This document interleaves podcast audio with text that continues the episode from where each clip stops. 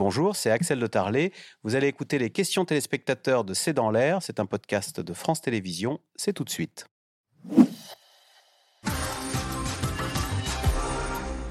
Question téléspectateur Anne-Charlène Bézina, c'est Karine dans le Vaucluse. Macron ne se sent-il pas invulnérable car il n'a pas le souci d'être réélu? Autrement dit, après moi, le déluge.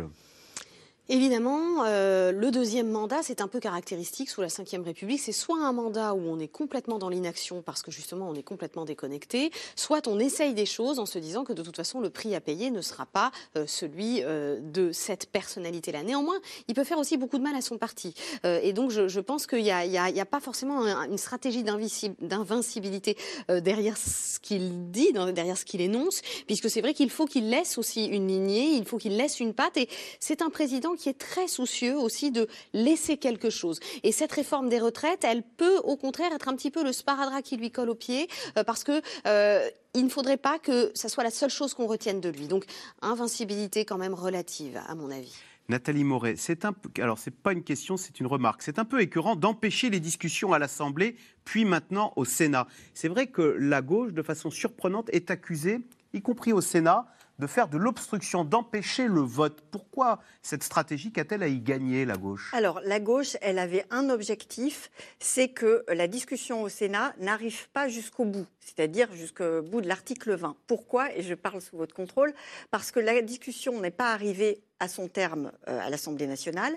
Et si elle n'arrivait pas à son terme au Sénat, ça veut dire que la commission mixte paritaire qui se réunit cette semaine aurait à se mettre d'accord sur un texte qui n'a été voté dans sa globalité ni au Sénat ni à l'Assemblée nationale.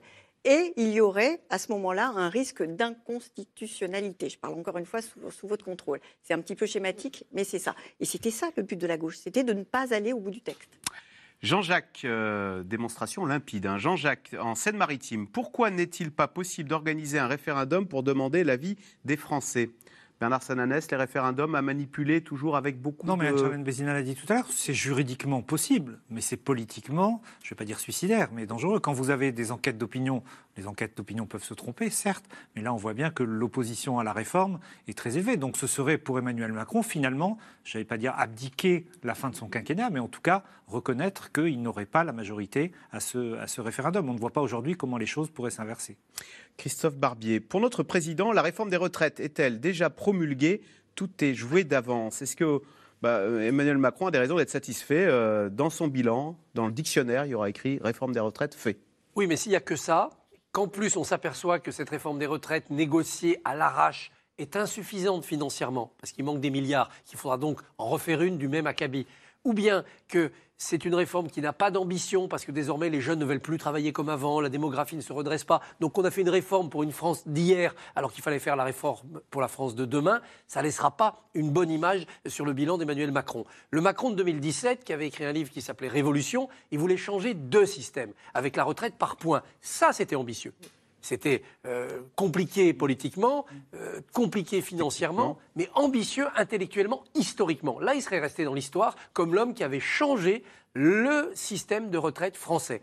1945-2019, et on ouvrait un autre chapitre. Ça, c'est raté. Il fait finalement une réforme qu'aurait pu signer un Juppé, un Raymond Barre, il y a 25, 30 ou 40 ans. Et ça, ça sera quand même un échec intellectuel. Donc, il faut qu'il y ait autre chose après. C'est pour ça que dans sa lettre au syndicat, il dit Nous ouvrirons des perspectives. On a vu les malaises dans ce débat. La France et le travail, c'est le malheur, c'est la mort, c'est. Bah, il faut changer ça. Réfléchissons sur comment travailler heureux en France. Euh, la France et la pénibilité, la France et la natalité. Parce que la clé de la réforme des retraites, c'est de faire plus d'enfants. Tout ça, ce sont des grands chantiers pour demain, à l'ombre d'une économie révolutionnée par la transition écologique. Euh, Nathalie Moret, pourquoi n'entend-on pas plus d'économistes s'exprimer sur cette réforme dans les médias, comme si avec le quoi qu'il en coûte, toutes les questions euh, sur le déficit euh, n'avaient plus lieu d'être. Alors moi j'ai le sentiment au contraire qu'on a beaucoup entendu les économistes parler dans les médias.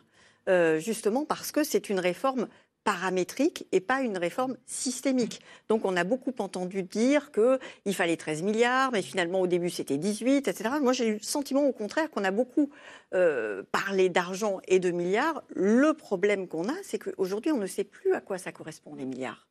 Le quoi On vient en d'annoncer 100 milliards pour la SNCF. Voilà, Bon, le euh, quoi qu'il en coûte est, est- est passé par là et on se dit mais euh, c'est aussi pour ça que c'est ça- ça- c'est difficile pour le gouvernement de vendre sa réforme parce qu'on se dit mais finalement on va travailler deux ans de plus jusque pour 13 milliards. Donc c'est- ça c'est une vraie difficulté.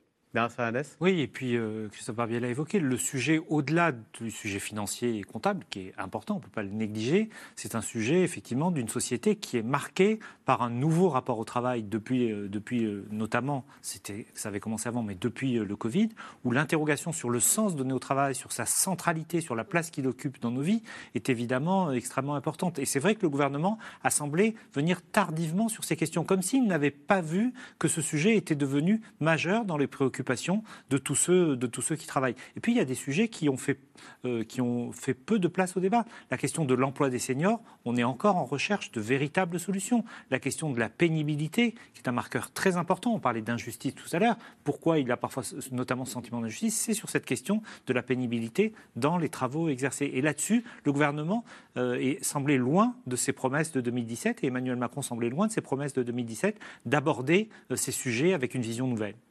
Euh, Christophe Barbier, en dehors de l'immigration, le Rassemblement national a-t-il vraiment des idées? Il ne propose rien. Alors en même temps, est-ce que l'immigration peut être un thème suffisamment porteur pour euh, vous permettre de gagner les élections? Sans nul doute, l'immigration, on l'a encore vu hier avec le sommet franco-britannique, euh, sera-t-elle un sujet majeur des années à venir? Donc le, capital politique du Front National RN sur ce sujet-là est intact. Mais c'est vrai qu'on a l'impression avec le RN qu'on a beaucoup de petites propositions, mais on n'a pas de projet.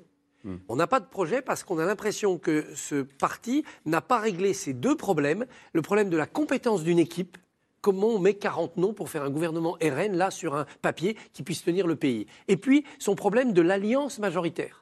Parce que bien sûr, on peut avoir la majorité à soi seul, mais on voit bien que si Marine Le Pen devait un jour être élue, les législatives qui vont suivre seront compliquées. Avec qui elle gouvernerait? Dans quel type d'alliance et en renonçant à quoi?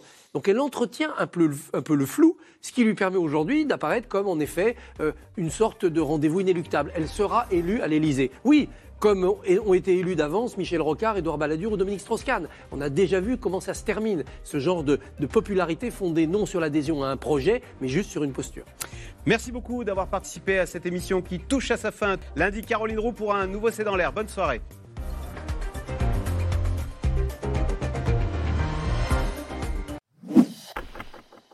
Merci d'avoir écouté C'est dans l'air. Comme vous le savez, vous pouvez désormais écouter l'intégrale, mais aussi l'invité ou vos questions à nos experts. Tous ces podcasts sont disponibles gratuitement sur toutes les plateformes de streaming audio. Et pour le replay vidéo, c'est sur France.tv, bien évidemment. À bientôt.